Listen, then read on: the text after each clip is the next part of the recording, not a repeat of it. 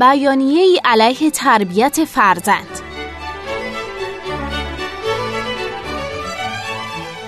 تربیت نباید مثل نجاری باشد طوری که محصول نهایی از پیش در ذهن باشد. نوشته آلیسون گوپنیک ترجمه علی رضا شفیعی نسب منبع وال استریت جورنال گوینده اکرم عبدی.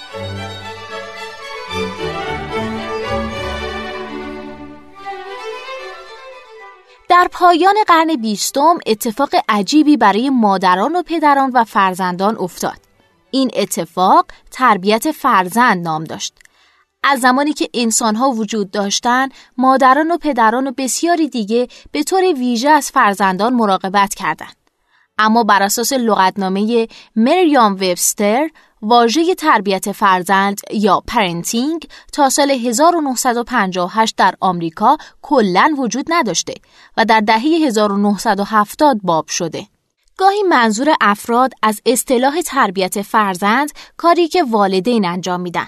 اما اکثر اوقات به خصوص امروزه تربیت فرزند معنای کاری رو پیدا کرده که والدین باید انجام بدن. تربیت فرزند فعلی هدف محوره عملی رو توصیف می‌کنه. نوعی کار. هدف اینه که کودکانتون رو به بزرگسال بهتر یا شادتر یا موفقتری تبدیل کنید. بهتر از چیزی که ممکن بود در حالتهای دیگه بشه. بهتر از بچه همسایه.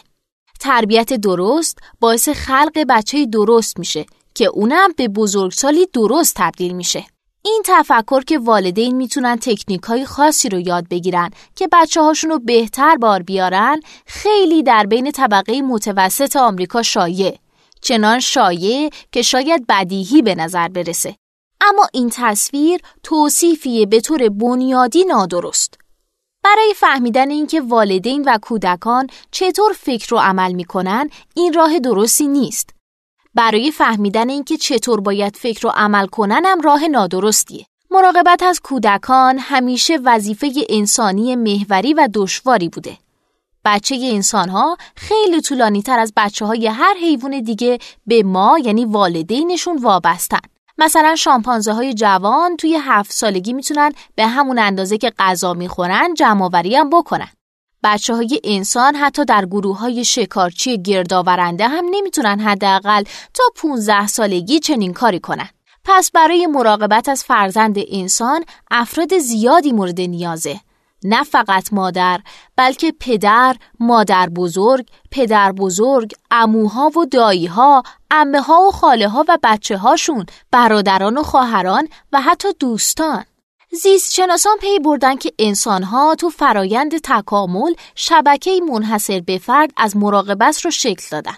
برخلاف نزدیکترین خیشان نخستیسانمون، خانواده گسترده و شبه والدین، افراد کمک کننده که خیشاور نیستن، همه با هم از بچه های نیازمند مراقبت می‌کنن.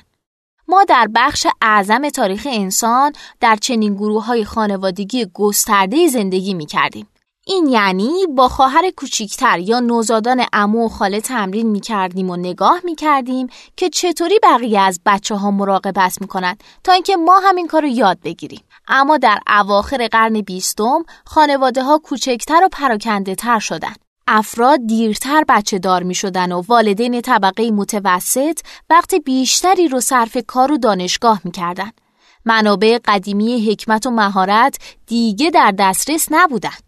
امروزه اکثر والدین طبقه متوسط سالها کلاس میرن و به کارهایی اشتغال پیدا می‌کنن و بعد بچه دار میشن. پس تعجبی نداره که والدین مدرن مراقبت از بچه ها رو هم مثل دانشگاه رفتن و کار کردن بدونن. شما با در نظر داشتن هدفی خاص به دانشگاه و سر کار میرید و میشه به شما یاد داد که چطور توی دانشگاه و کار پیشرفت کنید. کار کردن برای به دست آوردن نتیجه خاص الگوی خوب برای بسیاری از تعهدات اساسی انسانه. مثلا الگوی خوب برای نجاران یا نویسندگان یا حتی مدیرانه. اینکه نجار یا نویسنده یا مدیرعامل خوبی باشید از روی کیفیت سندلی ها، کتاب ها یا محصولات نهاییتون مشخص میشه. در مورد تربیت فرزند، والدین مثل نجار هستند. اما هدف ساختن نوعی خاص از محصول مثل صندلی نیست بلکه نوع خاصی از فرده توی کار تخصص موجب موفقیت میشه.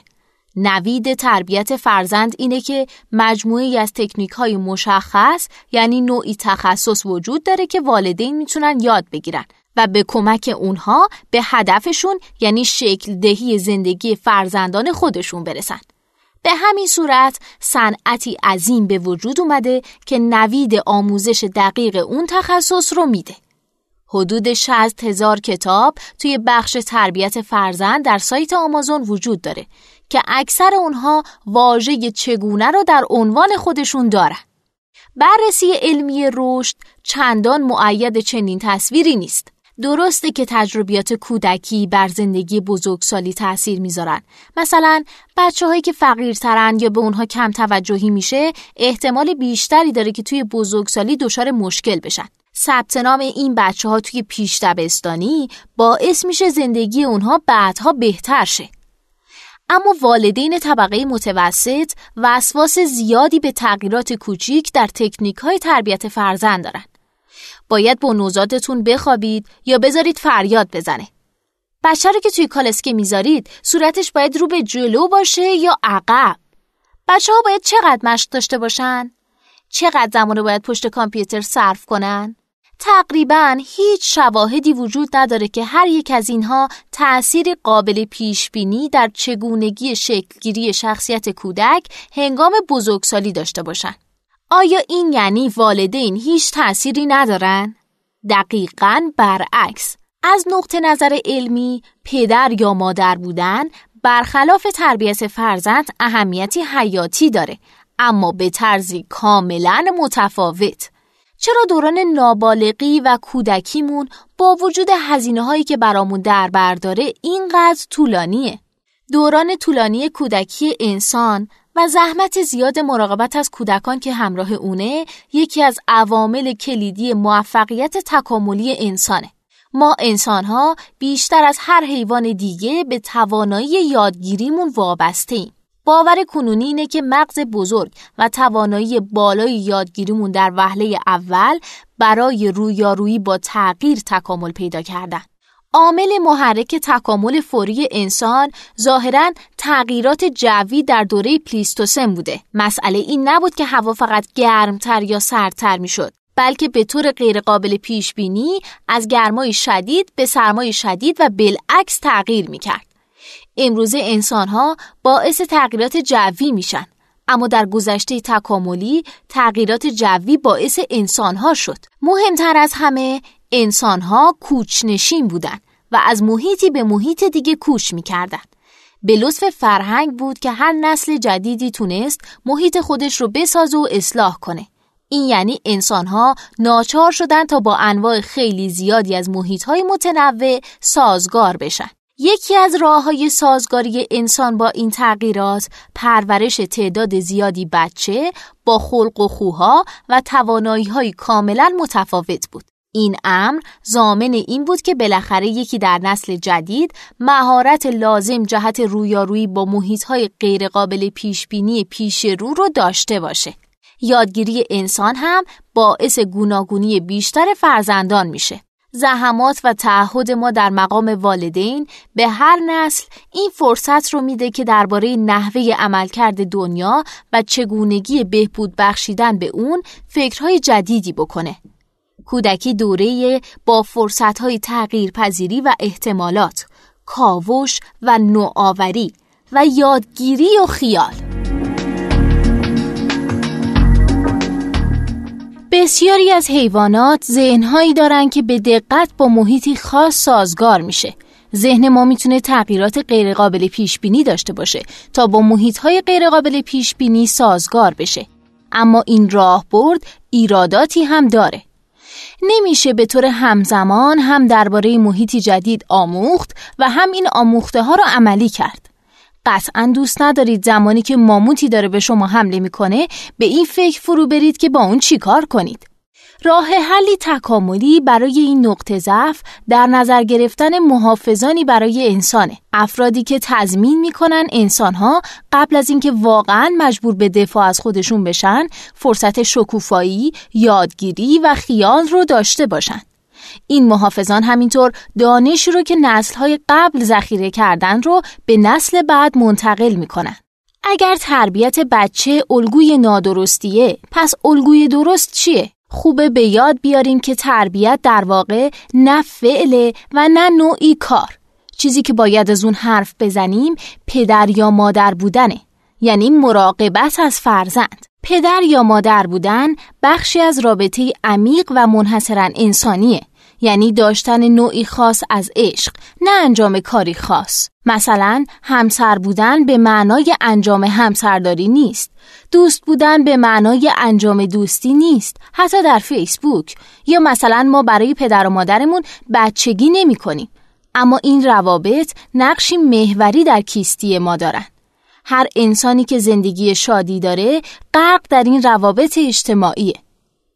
صحبت از عشق به خصوص عشق والدین به فرزندانشون شاید فوق احساسی و ساده و بدیهی به نظر برسه اما عشق ما به فرزندانمون هم مثل تمام روابط انسانی بخشی از تاروپود زندگی روزمرهمونه و کاملا پیچیده، متنوع و حتی متناقضه.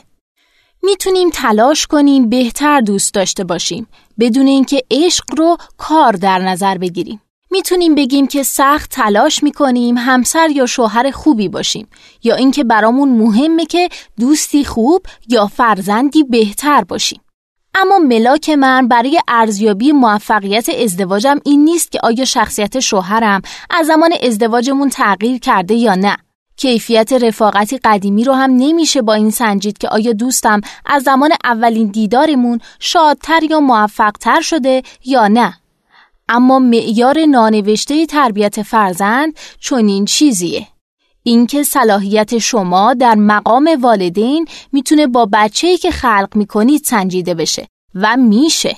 مهمترین پاداش های پدر یا مادر بودن نمرات و جوایز فرزندان یا فارغ و تحصیلی و ازدواج اونها نیست. این پاداش همون لذت جسمانی و روانشناختی لحظه به لحظه حضور در کنار این فرزند و لذت لحظه به لحظه فرزند از بودن با شماست. به جای ارزش گذاشتن بر تربیت فرزند باید پدر مادر بودن رو ارج بدیم. به جای اینکه مراقبت از فرزند رو نوعی کار بدونیم که هدف اون تولید سالانی باهوش یا شاد یا موفقه باید اون رو نوعی عشق به شمار بیاریم. عشق هدف واحد سنجش یا طرح اولیه نداره اما مقصود داره مقصود عشق شکل دهی سرنوشت فرزندان عزیزمون نیست بلکه کمک به اونه تا خودش این سرنوشت رو شکل بده والدین باید چیکار کنن؟ یافته های علمی با اونچه از پیش می‌دونیم همخونی داره هرچند که دونستن اون رو آسونتر نمی‌کنه. ما بیدریق خودمون رو وقف عشق و مراقبت از فرزند می‌کنیم. ما در حالی این کارو می‌کنیم که تمام بچه ها متفاوتن. تمام والدین متفاوتن و به هیچ وجه نمی‌دونیم که فرزندمون در آینده چطور فردی خواهد شد. سعی می‌کنیم به فرزندانمون حس ایمنی و ثبات کاملی بدیم. ما در حالی این کارو می‌کنیم که هدف کلی اون پایگاه امن اینه که فرزندان رو به خطر کردن و ماجراجویی ترغیب کنه. سعی می‌کنیم دانش، حکمت و ارزش هامون رو به فرزندانمون انتقال بدیم در حالی که می‌دونیم اونها دانشمون رو اصلاح می‌کنن حکمتمون رو به چالش می‌کشن و ارزش هامون رو از نو شکل میدن در واقع هدف اصلی تعهد، تربیت و فرهنگ اینه ممکن ساختن تغییر، خطر و نوآوری. حتی اگه می‌تونستیم بچه رو دقیقا به فرد مد نظرمون در بزرگسالی تبدیل کنیم این کار هدف تکاملی دوران کودکی رو از بین می‌برد. ما به دنبال شهودمون میریم تقلا می‌کنیم و امید بهترین ها رو داریم. شاید بهترین استعاره برای درک رابطه خاص ما با فرزندان استعاره قدیمی باشه. مراقبت از فرزندان مثل مراقبت از باغه و پدر و مادر بودن مانند باغبانیه. وقتی باغبانی می‌کنیم در واقع کار می‌کنیم. عرق میریزیم و معمولا ناخوشایندی های زیادی رو تحمل می‌کنیم. این کارو می‌کنیم تا فضایی حفاظت شده و پرورش دهنده برای شکوفایی گیاهان خلق کنیم. باغبان ها همه می‌دونن که هیچ چیز اونطور که نقشه کشیده بودیم عذاب در نمیاد. بزرگترین لذت ها و پیروزی ها و البته مصیبت ها غیر منتظرن. دلیلی عمیقتر در پشت این امر نهفته. باغهای خوب مانند هر اکوسیستم خوبی پویا، متغیر و منعطفن. شکوه مرغزارها به درهم و برهم بودن اونهاست. علفها و گلهای مختلف ممکنه با تغییر شرایط رشد کنن یا از بین برن و هیچ تضمینی وجود نداره که یه گیاهی خاص بلندترین یا زیباترین و یا حتی پرگلترین گیاه بشه. باغبان خوب سعی می‌کنه خاکی حاصل خیز فراهم کنه که بتونه اکوسیستم کاملی از گیاهان مختلف رو با قوتها و زیبایی های خاص و با ضعفها و دشواری های خاص حفظ کنه. یه باغ خوب برخلاف یه صندلی خوب همواره در حال تغییره چون با تغییرات شرایط جوی و فصلها سازگار میشه. تو بلند مدت این نوع سیستم متنوع، منعطف، پیچیده و پویا قویتر خواهد بود و نسبت به مراقبت شده ترین شکوفه گلخانه‌ای سازگارپذیری بیشتری خواهد داشت. وظیفه ما به عنوان والدین و به عنوان جامعه این نیست که ذهن فرزندانمون رو شکل بدیم بلکه وظیفمون اینه که به این ذهنها اجازه بدیم تا تمام احتمالات موجود در دنیا رو کاوش کنن کار ما تولید نوعی خاص از کودک نیست بلکه فراهم کردن محیطی حفاظت شده و پر از عشق، امنیت و ثباته که در اون بچه های مختلف و غیرقابل پیش بینی شکوفا میشن. امروزه به خصوص در آمریکا پدر یا مادر بودن آسان نیست و نیازمند زمان، انرژی و پوله که حمایت و تربیت مورد نیاز کودکان رو فراهم کنه. ما توی جوامع کوچیک تکامل پیدا کردیم. جایی که گروهی گسترده از سرپرستان می‌تونستن به طور همزمان برای بچه هایی که دوست داشتن منابع فراهم کنند. توی دنیای بزرگ و پساسنعتی امروز اکثر فعالیت های انسان رو طوری در نظر می‌گیریم که انگار نوعی تولید یا نوعی مصرف هستند. به طوری که پرورش فرزند رو نوعی کار کم درآمد یا نوعی تجملات بسیار پرهزینه می‌دونیم. اما صنعت تربیت فرزند راه چاره نیست. بلکه باید راهی پیدا کنیم تا به والدین کمک کنیم که پدر یا مادر بشن و عشق و مراقبتی که کودکان مستحق اون هستند رو براشون فراهم کنه.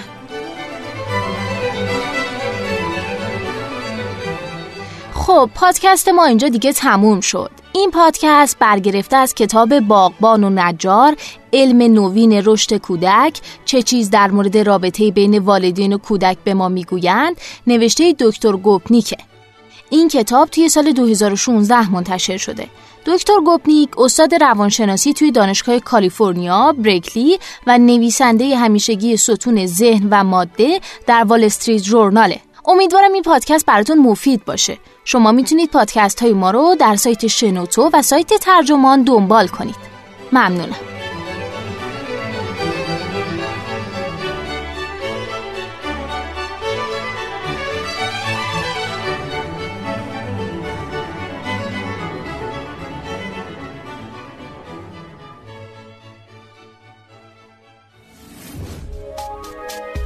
حالا به این موضوع فکر کردی که تجربهاتو با دیگران به اشتراک بذاری؟ با استفاده از شنوتو صدای شما در سراسر دنیا شنیده میشه پس منتظر چی هستی؟ تجربهاتو با دیگران به اشتراک بذار